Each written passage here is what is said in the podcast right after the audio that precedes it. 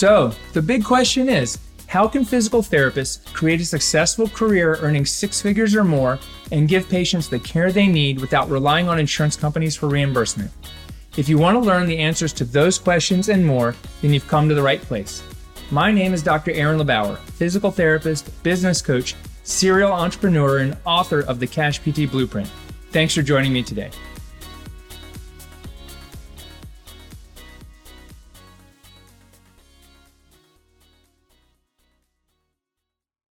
Hey, what's up? It's Aaron, and welcome back to the Cash PT Lunch Hour podcast. Today, I'm going to talk about the APTA and why I quit, why I dropped my membership.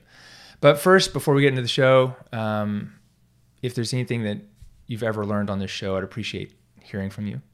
You know, if, if this Cash PT Lunch Hour has helped you in any way, um, I'd really appreciate a five star rating or review over on iTunes and just let us know in your review.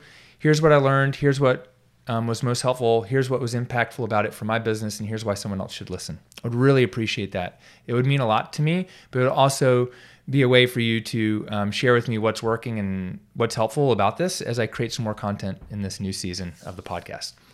So today I want to talk about why I quit the APTA. I put up a post recently.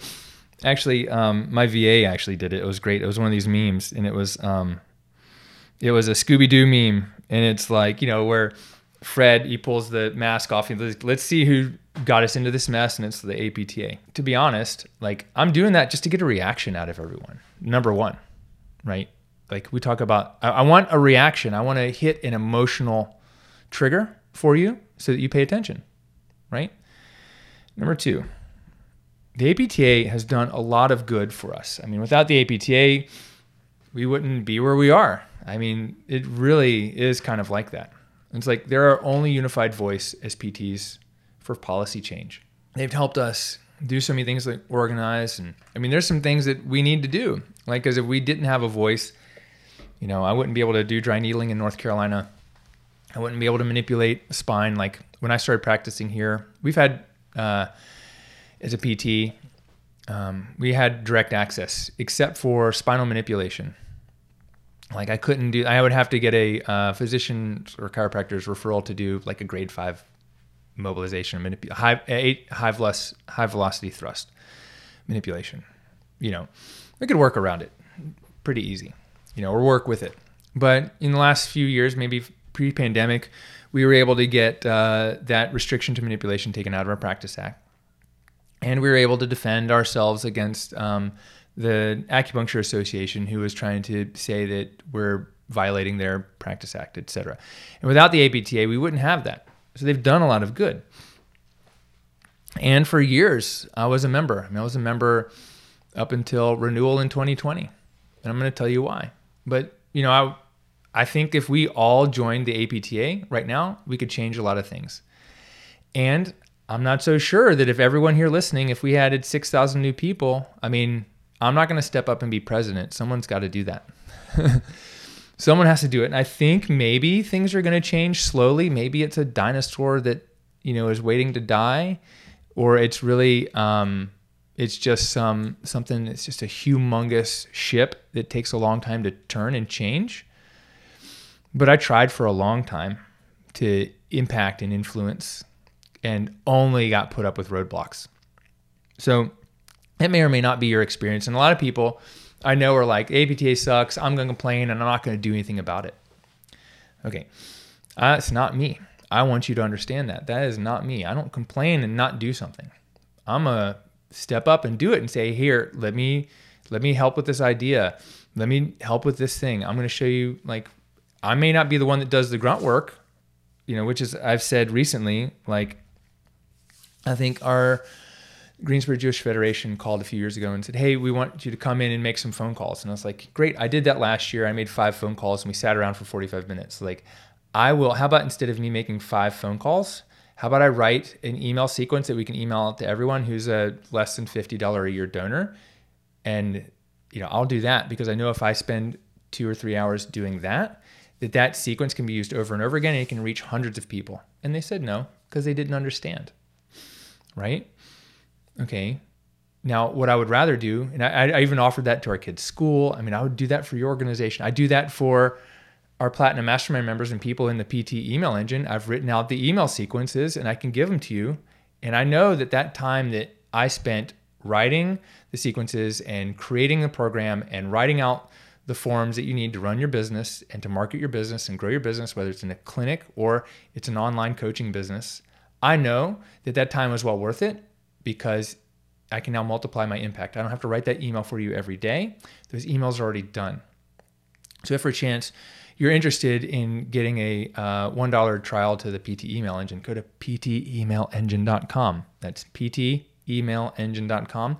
You get a $1 trial on me, and we'll set up your whole um, system for you. But that's beside the point. Let me get back to the APTA. Okay, they've done a lot of good. And maybe if we all joined, we could really start pushing that ship, but it's going to take all of us to do it. All right. And I used to say, hey, I don't agree with everything, but you should be a member of the APTA. And I'm not saying you shouldn't be a member of the APTA. I'm not saying it's bad. I'm saying I'm going to tell you why I'm not a member of the APTA because it probably resonates with you to some extent. Okay. So when I was in PT school, um, I did a rotation at Sports Medicine Atlanta with um, Bob Duvall, and Bob had a present. He put together a presentation. Said, "Aaron, would you like to be part of it?" And it was the four. It was me and Bob and a guy from Oakworks and I think Benny Vaughn, who was a massage therapist in in Arizona, and there was Aaron, the student. And I talked about integrating massage therapy and alternative uh, like therapies into a typical clinic because I helped Bob do that, or we we did that during my rotation, as well as that's a rotation where I saw 43 patients in one day and realized that uh, cash practice was my future, not a traditional practice. But uh, that's a different story. So I just did that. I spoke there in 2006. It was great. I was a student speaking at the PPS conference. It was great. Or 2007, you know, it was, yeah, it was 2000. So when did I see? I started PT school in 2006. That was 2007. At the end of 2007, we did that talk. It was a few years later you know, I'm I've got a cash practice. So it's like two more years plus three years of cash practice. I'm starting to grow like and and coach and consult people. I launched the Cash PT Blueprint. And I'm like, okay, I want to speak at PP. I want to speak at CSM or PPS. I think someone had asked me, or I was like, you know, I want to do this. It took me three. I had to apply for three years to get accepted. I got accepted at two, in 2015, and I spoke at CSM. As when Twitter was Twitter was actually something going on then. You know, like every PT Twitter, like everyone was on it. They would tweet the whole conference, and people would follow along. And I created a hashtag for the event. It was stop. It was skip MDs. It was about how to market directly to patients, and we don't need like uh, like referrals or approval from physicians for us to um, market and grow our businesses. And it it resonated with some people, and it totally divided others, and especially on Twitter, they didn't understand why I thought we should skip out on physicians. Well, like I'm saying skip them. We don't need to beg them for referrals, right? Vision 2020 is autonomous practitioner. I know there's a new vision, but whatever. Autonomous practitioners don't beg other people for referrals. Okay, so I spoke there. It was great. At the end, someone from PPS was like, "Yeah, you should come speak at PPS this year or next year. Apply and whatever." Okay, so it took me. I applied twice. I got in on the third time. And then I applied five more times to speak at PPS and CSM again about different topics. Here's the problem with that it wasn't just the rejection, it was the fact that I got rejected without any feedback as to what could be better. So the first time around, I applied and did it myself. One of the reasons I met Greg Todd is because I was sharing this, and he was like, "Hey, let me go over this with you." And I, Greg went over my proposal for the for the next year, or maybe it was the first year with me, because I didn't know what to put on there. I'd never done it. And then that didn't get accepted. And then Jerry, my friend Jerry Durham, who had spoken there multiple times, helped me go through and like, yeah, this is great. And then the next year, I think I maybe I got accepted. I can't remember which one I got accepted, but I also went through working with this guy, um, Brad Grahofsky, who was great. He had been on the previous year's like uh, panel for accept, and he helped me. And those things still didn't help me get my talks approved. And never did I get any feedback about what could have been better? Was there something I did technically wrong, or were they just not interested in the topic this year? Even though the list of topics was marketing, strategy, cash-based practice models, etc. Like I just couldn't get accepted. I don't know why. Politics, they didn't like my original message, etc. So I stopped applying. Like, you know, I got accepted once in eight times. It's time to stop. After a couple of those, it was rejected, but it's like, hey, you can come and do a webinar for us. So I came and did a webinar for, you know, in like 2016 or 2017. You can probably, I think you can still find the webinar on the APTA and or PPS's website. I don't know that it's credited as Aaron LeBauer. I'm pretty sure that there at least one of them is for sale.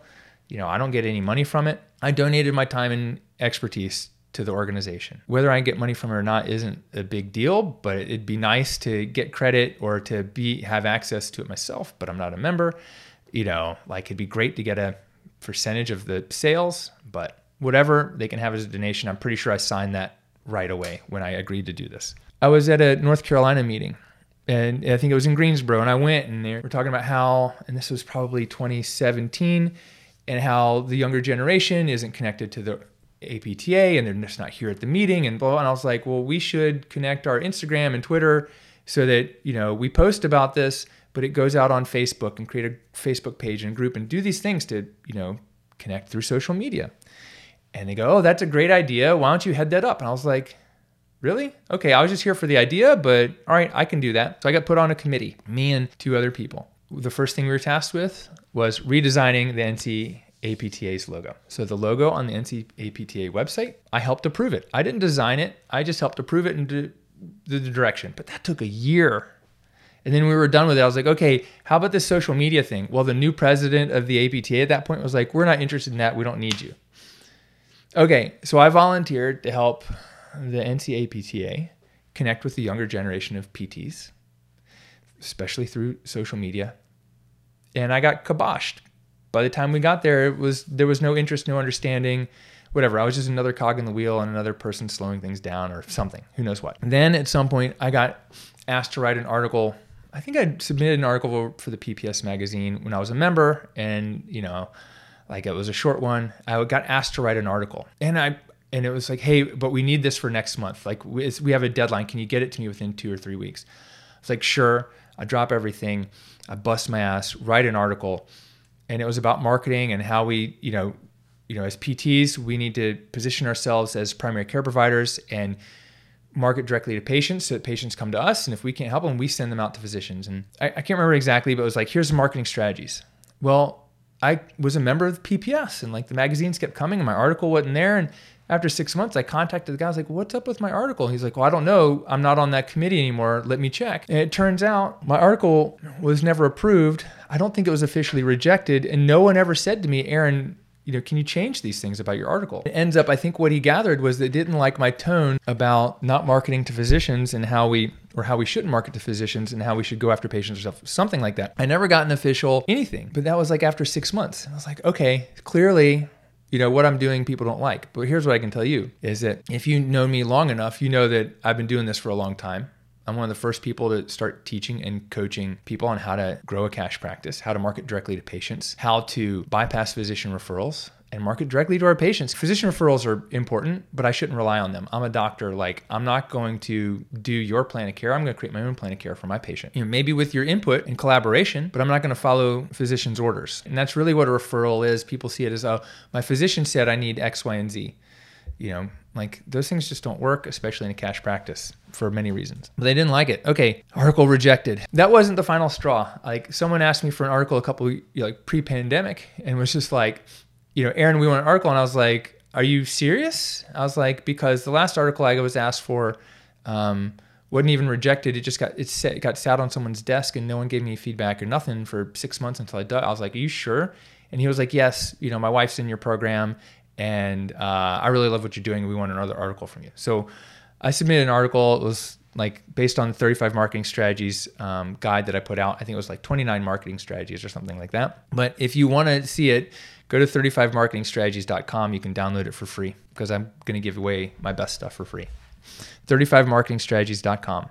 If you need to pause this and go open that in another browser, you can do that. If you actually want a PDF of the article, let me know.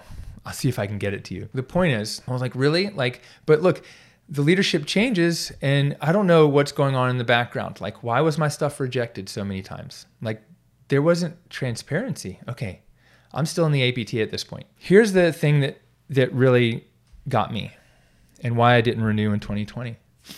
COVID came around.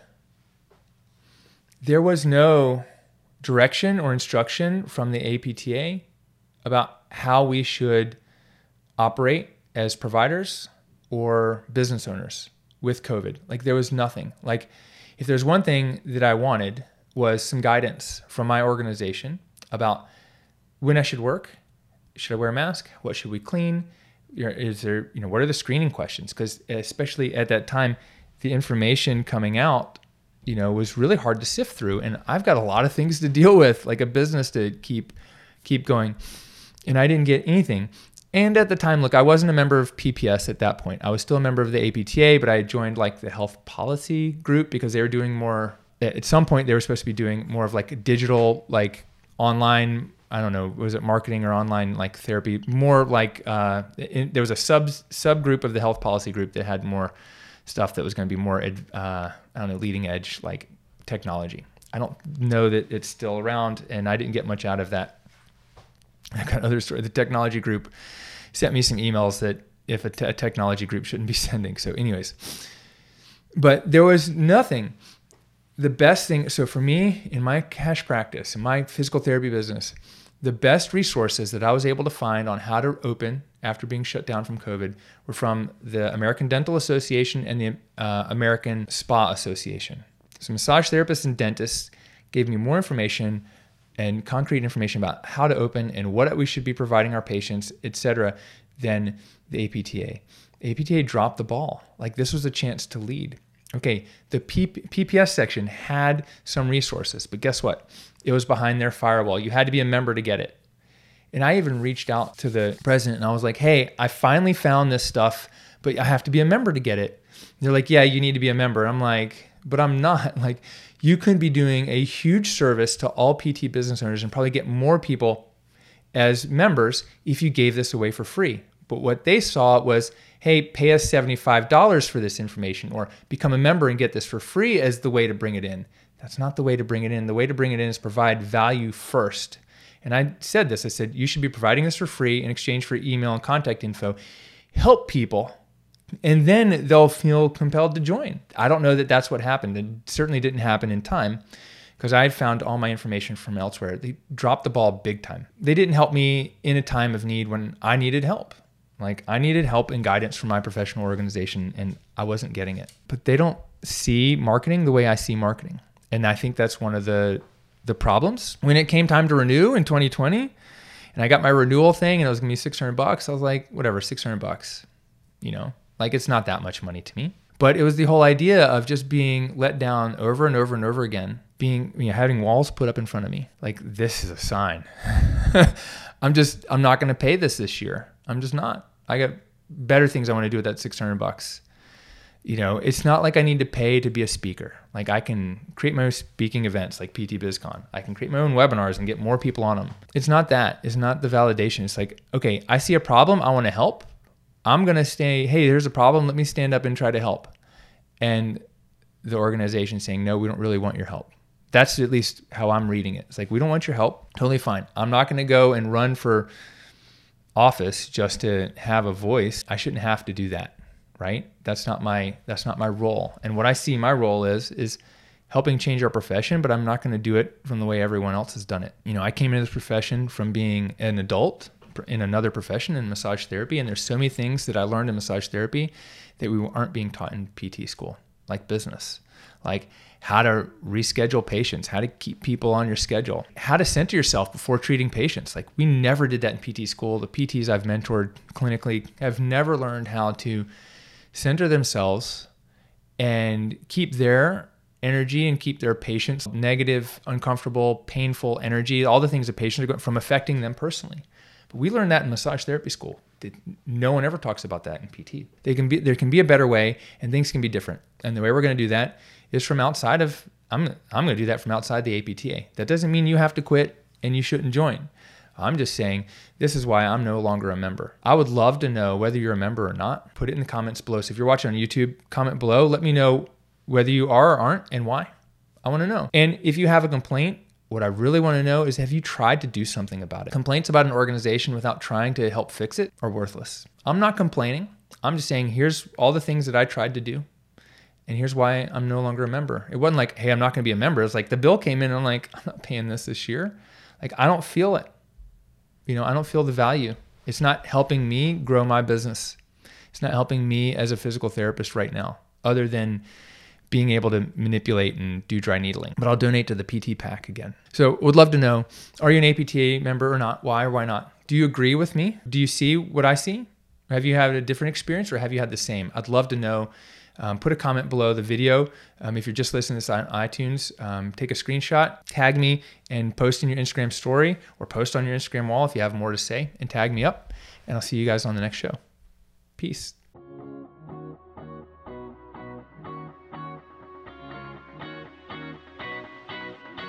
Hey, thank you so much for taking the time out of your day to listen to the show.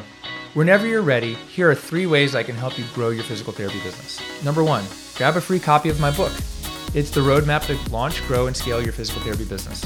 Just go to cashptblueprintbook.com. That's cashptblueprintbook.com. Just cover shipping and we'll send it out to you ASAP. Number two, join our Cash PT Blueprint case study program.